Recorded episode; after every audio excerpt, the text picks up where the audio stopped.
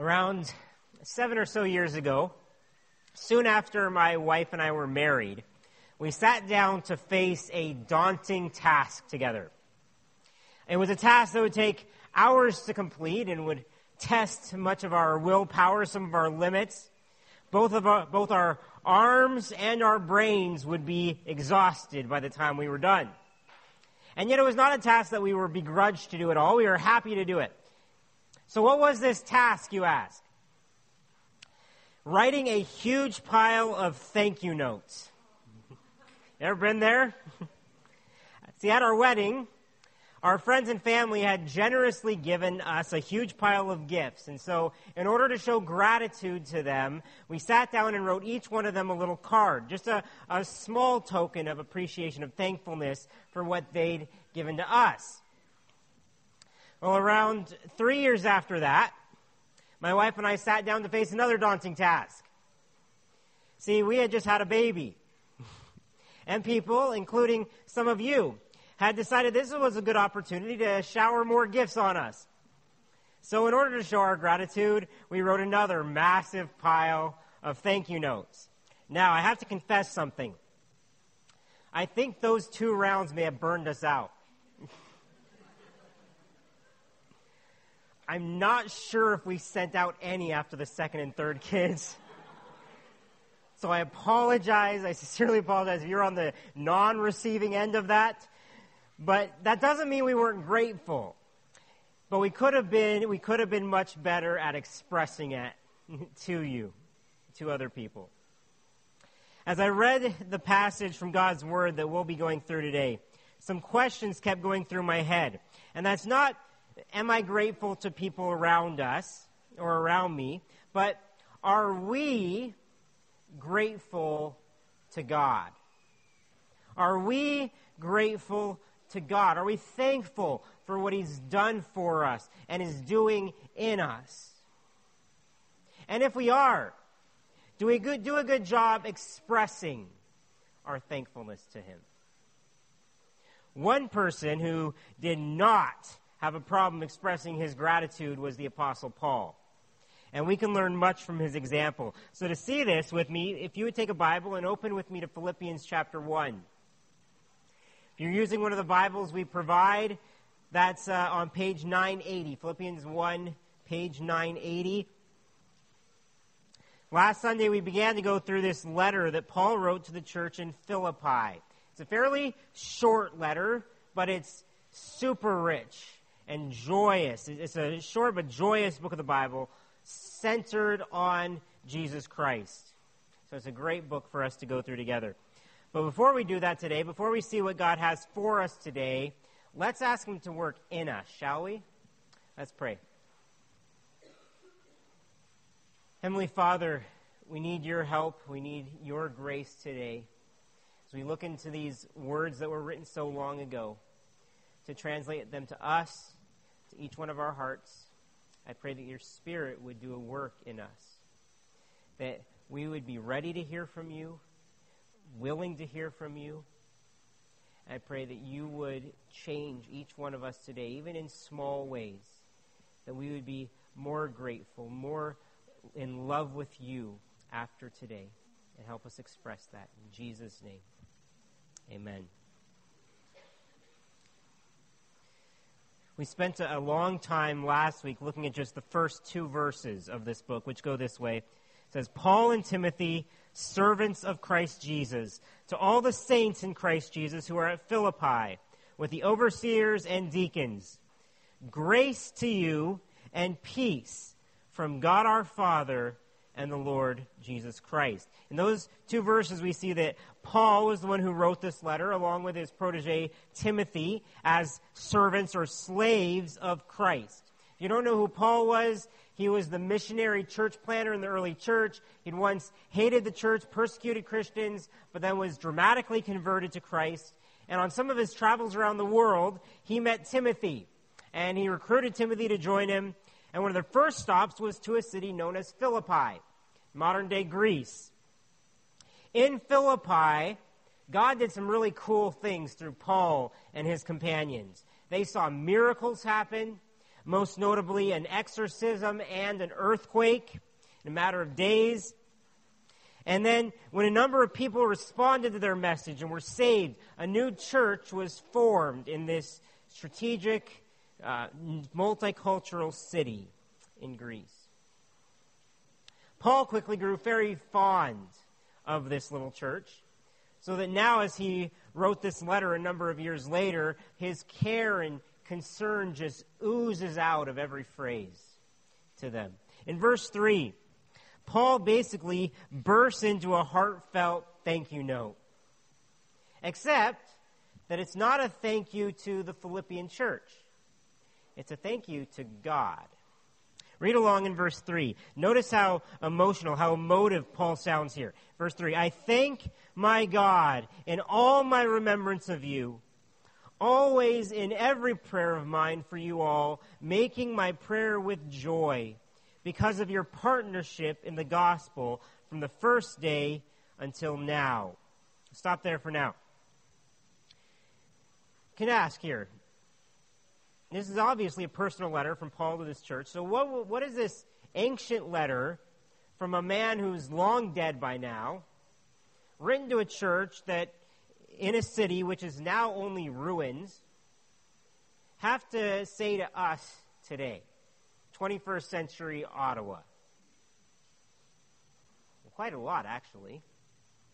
The message God sends through Paul here is still very relevant. Because if we are followers of Jesus, we've received much of the same things that Paul had. And it, we can experience many of the same things that the Philippian church had. So the, we, this is very relevant to us. And the overarching message is very applicable. And it's very simple just this we should always be thankful. Okay? Our lives should exude gratitude to God. We should always be thankful. How do you feel when you look through old pictures?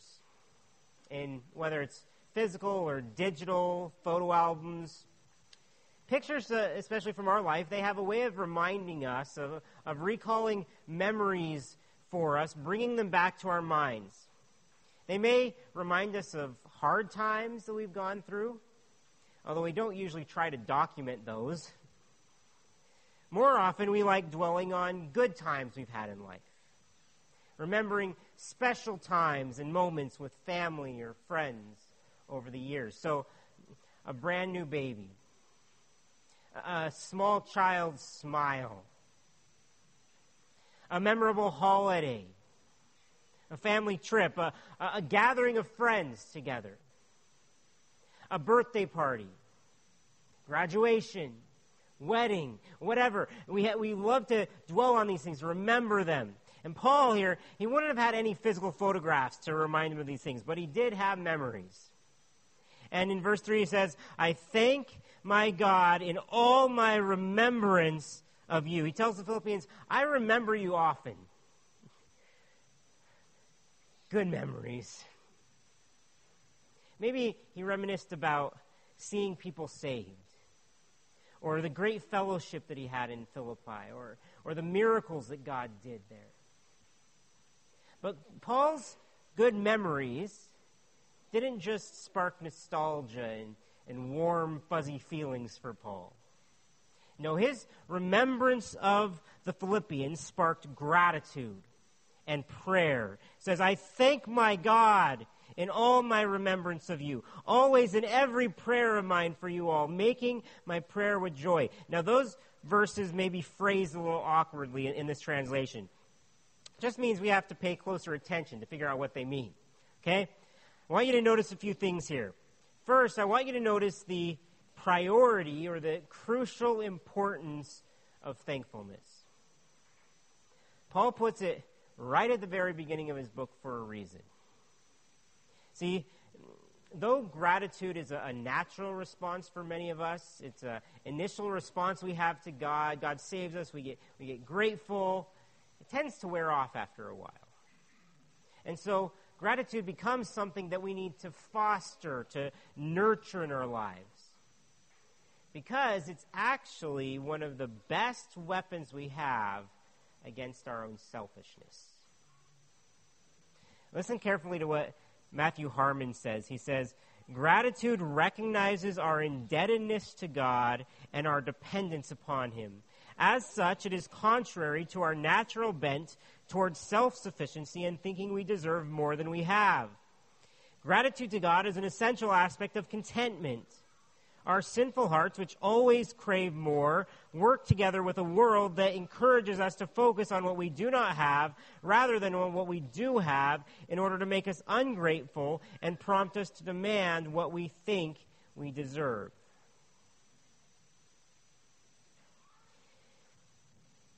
If you do not feel particularly grateful this morning, for whatever reason, ask yourself are you more focused on your current circumstances and what you want in life, or on what God has already given you and done for you? What are you more focused on? Like I pointed out, Paul was writing this letter to the Philippians, but he wasn't thanking them. Who did he thank? He says, I thank my God, my God. This is actually very significant because, as we'll soon see, Paul did not find himself in very happy circumstances. So we wonder, how is Paul still so upbeat and cheerful here? I think he had a secret. His secret laid in the fact that his attention was fixed on God. And not just God in some generic, distant sense, but on the intensely personal and relational, my God. I thank my God. This changed everything about how he saw his situation. Instead of being consumed by his own hardships, Paul was consumed by God's goodness. So he kept noticing things. He, he kept remembering God's blessings to him. One of those blessings was the Philippian church. But let me ask you do you see God as more than just some distant, all powerful being? You see God as your God? Personally, intimately. Can you call him my God? Because this will shape your attitude and your gratitude toward Him. Notice also here how Paul emphasizes the extent of his gratitude. In Greek, Paul repeats the same word four times in two verses, which we, we can miss because it's translated into three different English words. He says it this way I thank my God in all my remembrance of you, always, same word, in every, same word again, prayer of mine for you all, making my prayer with joy. All, always, every, all. One scholar explains that Paul gives thanks over every memory, at every moment, in every mention, for every member. So, question Are you this grateful for anyone in your life? And that every time you think of them, you end up thanking God for them. Not many of our cares or our loves can even compare to how deeply Paul cared about these people. But did you know that one of the most loving things you can do for someone is pray for them? If we never pray for those we care about, either we don't believe in the power of prayer, or we don't care for those people as much we think they, as we think we do. We need to pray. But not necessarily to just pray for people. We need to pray for that kind of love that springs out that prayers, those prayers for people. That kind of love that Paul has. We need to pray for that. I, I pray that God would give all of us here at Calvary this kind of love for each other, starting with me. I am so thankful to God for each one of you. But there is no way I'm this thankful, this prayerful. But I want to be. I want all of us to be. Always in every prayer of mine for you all, making my prayer with joy. That's Paul's first mention of joy in Philippians. Get used to it. This quick mention is soon going to crescendo into a major theme of rejoicing throughout this book. So I think we should actually pause here and define joy right away so we understand what Paul means by it. It's not just happiness. Okay, one definition says that in contrast to happiness, which is rooted in circumstances, joy is a deep seated confidence and delight in God and His promises that transcends circumstances. That's what joy is. Paul's point here is simply to say that he is praying with this kind of confidence and delight. He's praying with joy. So no matter what was going on in his life, he was confident in God. He was delighting in God. And he was praying with joy every time God brought the Philippians to his mind. This tells us something of how we should be thankful. And the next verse tells us why. Here, here's what I think we can take away. We should always be thankful with joy for faithful gospel partners. Okay, we should always be thankful to God with joy in our hearts for the faithful gospel partners that God gives us. So Paul says, I thank my God with joy. But why? Look at verse 5. Because of your partnership in the gospel from the first day until now. So while the Philippians had started as Paul's spiritual children, they quickly became his spiritual partners. They had become involved in the ministry of spreading the gospel. They had begun reaching out to others around them the way that Paul reached out to them. And we know from elsewhere that the Philippian church had gone beyond that. They had become prayerful and financial contributors to Paul's ministry. In fact, this letter was a response to a monetary gift that they had sent Paul. Without this kind of support, Paul couldn't have done as much ministry as he did. And so Paul felt like th- that their fingerprints were all over his work, which he was very grateful for. Good partners are hard to find in this world. Just ask Erik Karlsson or LeBron James right? Or ask someone trying to start up a business. Or ask anyone searching high and low for a partner in marriage. Finding the right person or the, the right people to join forces with in any facet of life can be a challenge. You have to find someone with the same goals and the same passions and the same vision as you. And many people actually fail to find good partners for their team or their company in life. But did you know that God has given you and me perfect partners for ministry? He has. Because He's given us each other. Look around. Meet your partners. when God brings people together in a church, He does so purposefully when we need a, a common goal. So he commands us to glorify him by making disciples.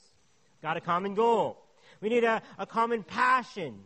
So he gives us a love for himself and for other people. We need a common vision. So he sets our eyes on heaven. And then he tells us, you're a team. You're partners. Go out. You're a family, a body. Go be my people. Paul says he's thankful for the partnership he has here with you all, everyone in the Philippian church, which means that everyone, young or old, rich or poor, educated or not, from whatever race, station, stage in life, everyone who believes is part of this partnership. So get this. Whether or not you've ever belonged to anything significant in your life, you can be part of this team, part of us. And I want to tell you if you've believed in Jesus, I'm so glad we're on the same team. Sometimes we may not act like we are, but we're supposed to be a unified force for good. And when we're unified and we're working together, it's a beautiful thing, something to be thankful for. But instead of thanking each other, we should thank God for giving us to each other. Our common mission revolves around what Paul calls the gospel here. Because your partnership in the gospel. Which, if you're unfamiliar with that term, it simply refers to the good news of Jesus Christ. So, how, how Jesus came to earth, how he lived the life that we can never live, how he died the death that we deserve and rose again to new life. Now he promises that if we believe in him, he'll save us from our sin, from our consequences of our sin, from the wrath of God against our sin. When Paul uses the gospel here, though, he's primarily talking about gospel ministry, reaching out with the gospel. He says, because of your partnership in the gospel from the first day until now. So we are bound together by the goal of spreading the gospel of Jesus. But just stop and think about that for a minute. Think about the gospel is at the heart of God's grand plan, His purpose for the entire universe, the most significant events in all of history and He's invited you to be a part.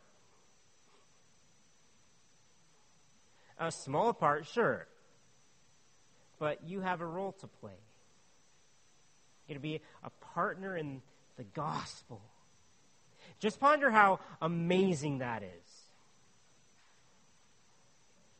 And then think, consider whether or not you're playing your part. You don't need to be in full time church ministry to be gospel partners in ministry at all. Whether you are a construction worker or a daycare worker, whether you're in sports or schools or security, whether you work with software or hardware or clothes that you wear, you are called as a gospel partner. You can make a difference for God's kingdom wherever you are. And we are also called to be faithful partners, like the Philippians word to Paul. He says, You are, you are always my, the, my partners in the gospel from the first day until now. So from the first day that Paul arrived and presented the gospel to Lydia and to others in Philippi, till the day that Paul wrote this letter, God had empowered them to partner with Paul. May we do likewise for each other here at Calvary by God's power. And may we also be faithful partners with other churches doing gospel ministry. Near or far, we're on the same team. Okay, so over the past couple years, we've made a number of efforts to do this better. You probably know many of them. We partnered with Greenbelt and Pine Grove for a great youth ministry. We partnered with our, our neighbor church, Celebration Church, for many events and outreach events. And on Good Friday, we expanded that circle, teamed up with a number of other churches, new friend churches in the city. I've done other things as well. I'm really excited to share with you soon about a new partner church we have, a French Baptist church plan in Quebec that we've decided to team up with. We'll be able to support, serve them, receive support from them. But these partnerships, these kind of, of teams, team ups that we have, are not only a great witness to our world who thinks we're all just divided. It's a great witness to our community, but it's also a very healthy thing for us. So, as God gives us the ability to do so, We should do this more and more often. As partners in the gospel. In these verses, you might have noticed Paul takes us from the past to the present. So from the first day until now, the next verse we haven't read yet takes us into the future. Look what it says in verse 6. Paul says, And I am sure of this, that he who began a good work in you will bring it to completion at the day of Jesus Christ. Looking to the future. And this gives us another amazing reason we should be thankful. We should always be thankful with confidence in being God's projects. We should always be confidently thankful because we are God's good projects. You have any unfinished projects around your home? We all do, right? Perhaps something you started to work on, then you haven't had the time or the money to finish it. So it's been frustrating, just, just left undone, or worse, half done. We've got a little filing cabinet at home that we organized a couple years ago, got all our papers organized in the files. Since that time, we haven't done any filing. So you can guess what happened, right? We got this pile of papers that's no joke, probably two feet high, just sitting on top of the filing cabinet, waiting for us to muster up the willpower to go through it. These kind of projects, just around house, they may be much bigger than that. They weigh on us, right, when they're left undone for a long period of time. Now, here's a more serious question Do you ever feel like an unfinished project? Does it feel like God started to work on you at some time in the past, but that you've been left unfinished? Or that maybe you stalled in your progress. Maybe you feel frustrated at not being able to beat some indwelling sin, like anger or lust. Maybe you believe in Jesus, but you struggle with doubt on a regular basis. Maybe you feel like you're lacking some of the fruits of the Spirit love or joy or peace, or so on. Maybe you don't pray as often as you'd like, or don't witness as much as you should. You sometimes feel like it's one step forward, two steps back. If I had to guess, I'd guess that many, if not most of us, would feel this way. Well, guess what? You actually are an unfinished project. You are an unfinished project. So it's understandable to sometimes feel frustrated or discouraged or unfulfilled with things as they are. However, Paul's got some incredibly good news for all of us today. You may be an unfinished project, but you're still a project. One of God's projects. You haven't been left alone or abandoned or given up on. He's still working on you. He's still working on me. You're not perfect yet. And no one should expect you to be. Jesus doesn't. I mean, he tells us to be holy and perfect, but he tells us to be holy and perfect for the very reason that we aren't yet. And here it says that we're not even an annoying or frustrating project for God to be working on. What kind of work does it say that God began in us? It says, I'm sure of this, that he who began a good work, a good work, not a bad work, not a an incomplete work, not a disappointing work.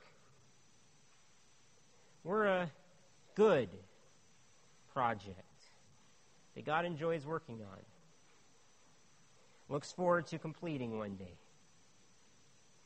God is still working on you. And even better than that, God always finishes what he, what he starts. Verse 6 I'm sure of this, that he who began a good work in you will bring it to completion at the day of Jesus Christ. Paul is absolutely sure. He's certain. He's confident, convinced of this. He saw God start a work in, and among the Philippian believers, and he knew without a doubt that God would finish that work. Same goes for us. If we follow Jesus, the work he's begun in us is really the entire work of salvation from start to finish, from justification to glorification. God will not only save his people from sin, one day he will glorify the same people. Guaranteed. We wonder, well, how could Paul be so sure of this? Why was he so confident? This is an important question. One scholar explains this verse's clear answer to this question says Paul's confidence is not in the Christianity of the Christians, but in the godness of God, who is supremely trustworthy, able, and committed to finish the work he has begun. In other words, we should never be confident because of ourselves.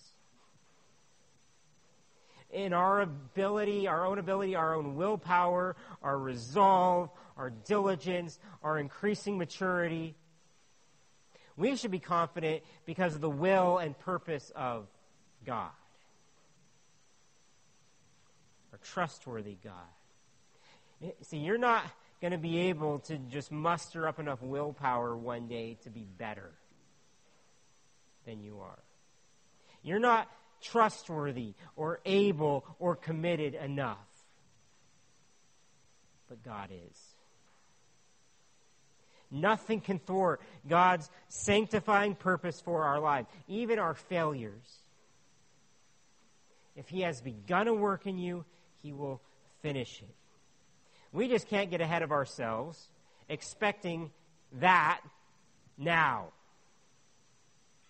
Because when does Paul say he will complete his work?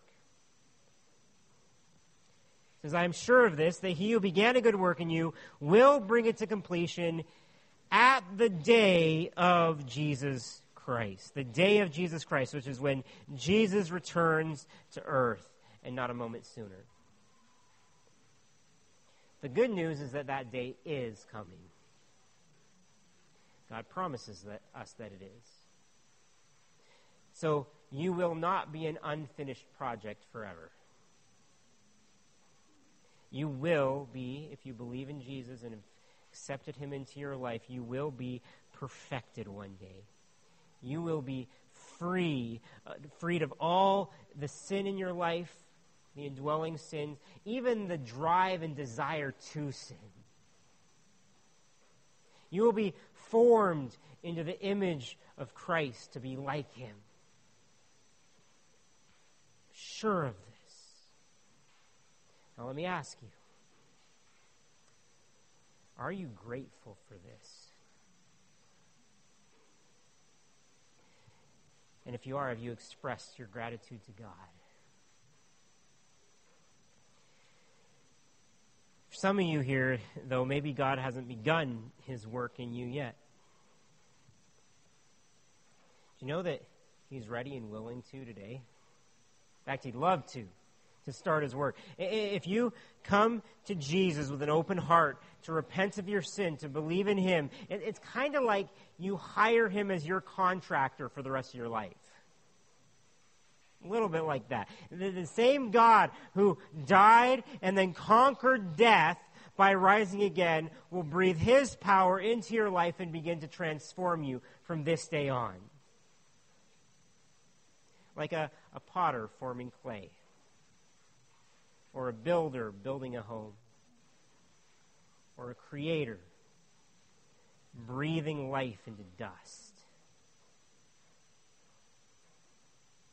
So I implore you, if you haven't, let him start his work today. Come to him, open heart. Let him start working.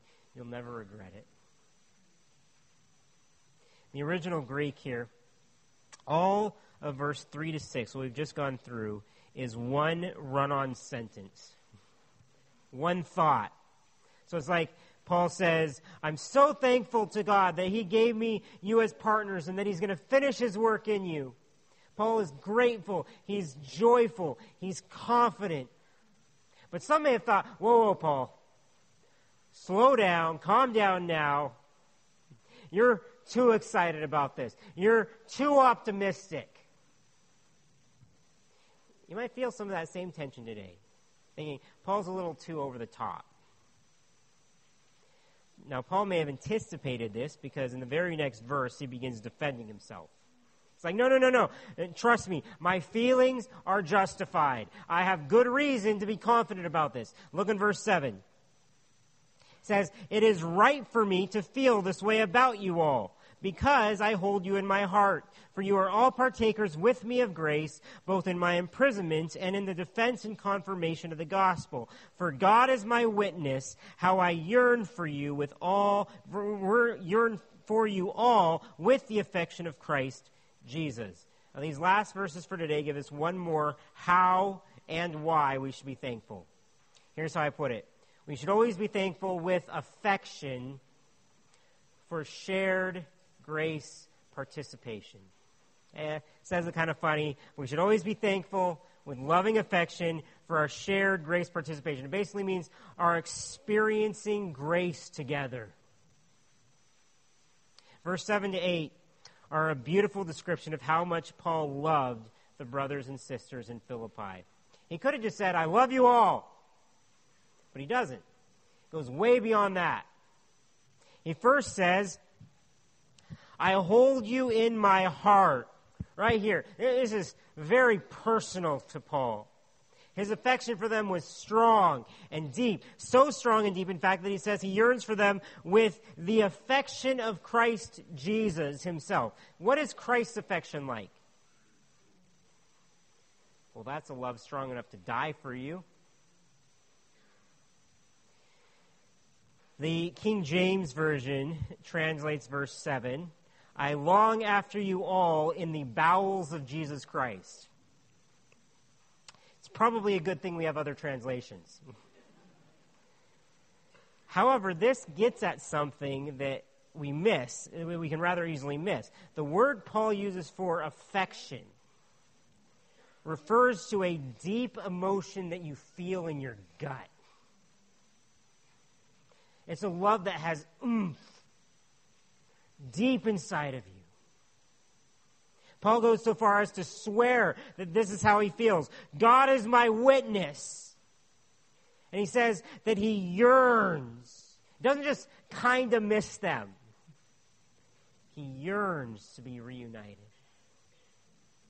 Side note, you know that Jesus yearns for us? That's implied here. How humbling is that? How deep is his love for us? But did you notice Paul's reason for why he cared so much about these people? Look in verse 7. It says, It is right for me to feel this way about you all because I hold you in my heart, for or because you are all partakers with me of grace partakers with me of grace. He cared about them because they were fellow partakers of grace. Again, everything flows from God's grace, even the love that we have for one another. Now we can experience, you can talk about this, we can experience God's grace in so many ways today. I hesitate to even try to sum it up because countless ways, 10,000 reasons for our heart to find. But we experience it in our very breath that we breathe in our prayers that we pray, in the growth that we experience in godliness, in the forgiveness of our sin daily, in material blessings we have, in God's Word, in the fellowship of the saints, so many more. These are experiences of grace. And every time that we experience God's grace in our life, we partake or we take part in grace. Like you partake in a delicious meal Okay, you get to experience and enjoy grace. But we're wired in a way that if we enjoy an experience, we want to experience it with other people, right? Just ask yourself is it more enjoyable to go to a movie by yourself or with other people? Or a sporting event, or a concert, or whatever. Right? With other people, obviously. Much more enjoyable. So, isn't it great that you don't just experience grace by your lonesome? Isn't it wonderful that other people are here to enjoy it and experience it with you? That's what Paul's excited about. He's like, You're partaking of grace with me. Isn't that great? Matthew Harmon says, affection for fellow believers is forged in the mutual experience of grace. That's huge. Affection for fellow believers is forged in the mutual experience of grace. And this is especially vital when God's grace doesn't necessarily seem that great to us. Do you notice a, a surprising feature of the grace Paul says he and the Philippians shared together?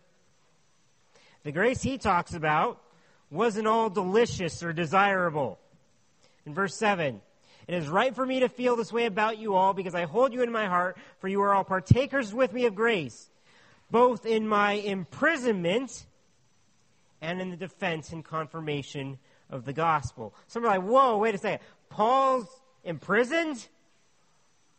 Because these haven't sound like the words of a man in jail. Let me tell you, if you think you have it bad right now, Paul had it worse. If anyone had the right to be grumpy and unthankful and joyless, it was Paul. He was under house arrest in Rome, chained 24 7 to a Roman soldier, while he essentially was waiting for a death sentence to come down from Caesar. That was his life every day. But right when it could have been embarrassing to be a friend of Paul, death row inmate, the Philippian church didn't shrink away or distance, distance themselves from him. They stood with him, supporting him prayerfully, financially, tangibly showing that they shared in the same gospel for which he was now in chains. That's what Paul meant by the defense and confirmation of the gospel. They were standing in it with him. God's grace, this is crazy to think about. God's grace had led Paul to prison. Sometimes God's grace will lead you to the lowest places. But God's grace had also given Paul people to love him and stand with him. Are you thankful that in your darkest seasons,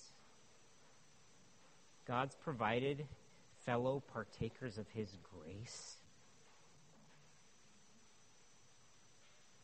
To stand with you to support you, to give you a hug, to pray with you, to love you. And let me add, in hard times, you will be tempted to run from this, to turn your back on what you need most. Don't do it. Run to God. Run to His people who can share His grace with you. I have one final thing to show you in this passage, and it's not necessarily easy to see, so pay close attention. So we've read along here, maybe confused as to why Paul even talks about his own love so much in verses 7 and 8. It's almost like he veers off to another topic after verse 6, but it's actually all connected. Look again, remember what Paul says, verse 6. And I'm sure of this, that he who began a good work in you will bring it to completion at the day of Jesus Christ. In verse 7, Paul says, It's right for me to feel this way, thankful for you, confident about you. But why? Why is it right for me to feel this way about you? Look, look at it. Verse 7. It is right for me to feel this way about you all because I hold you in my heart. Now that seems strange, but notice Paul's train of thought. It's like Paul is saying, God is going to finish his work in you. How do I know this? Well, because I love you. Is that a little bit strange? He repeats the same idea in, in verse 8 says, For God is my witness for how I yearn for you with all the affection of Christ Jesus. Again, because I yearn for you with the affection of Christ Jesus. This is why I'm confident. How does Paul's love and care, his personal love and care, validate his confidence? Why does that make him certain of God's faithfulness? Here's what I think I think it's because Paul has experienced the vast love and grace of God for himself. He knows the affection of Jesus firsthand. And God has given him a love for the Philippians that flows from that love. So, here's what Paul says. He says, Listen, if I love you this much, if I care for you this much with the love of Jesus, I know I'd do everything for you. I'd keep working on you. I'd finish my work for you. I'd die for you. If I love you this much, if, if I, a fellow recipient of grace, would care for you this much, how much more will the very giver of grace care for you?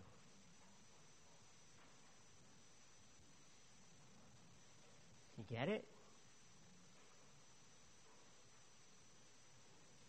He'd been given the love of Christ.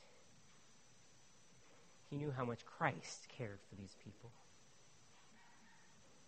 He knew Christ would finish his work.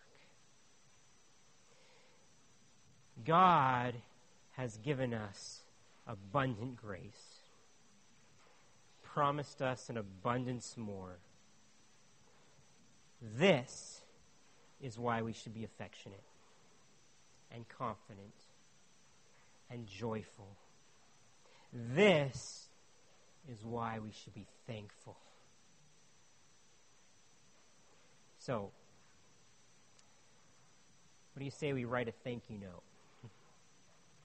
or rather, let's sing our gratitude or with our praises. But God deserves so much more. Let's pray.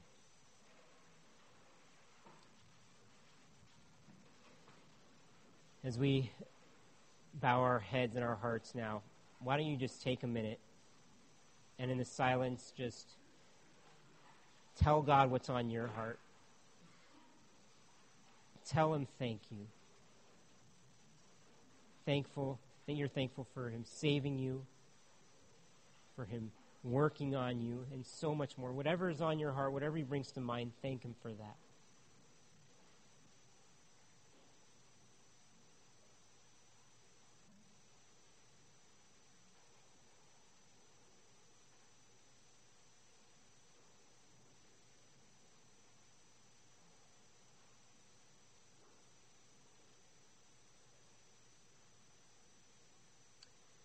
Jesus. Thank you for your grace. As we experience it, may we see it, and may we never stop thanking you. In your name.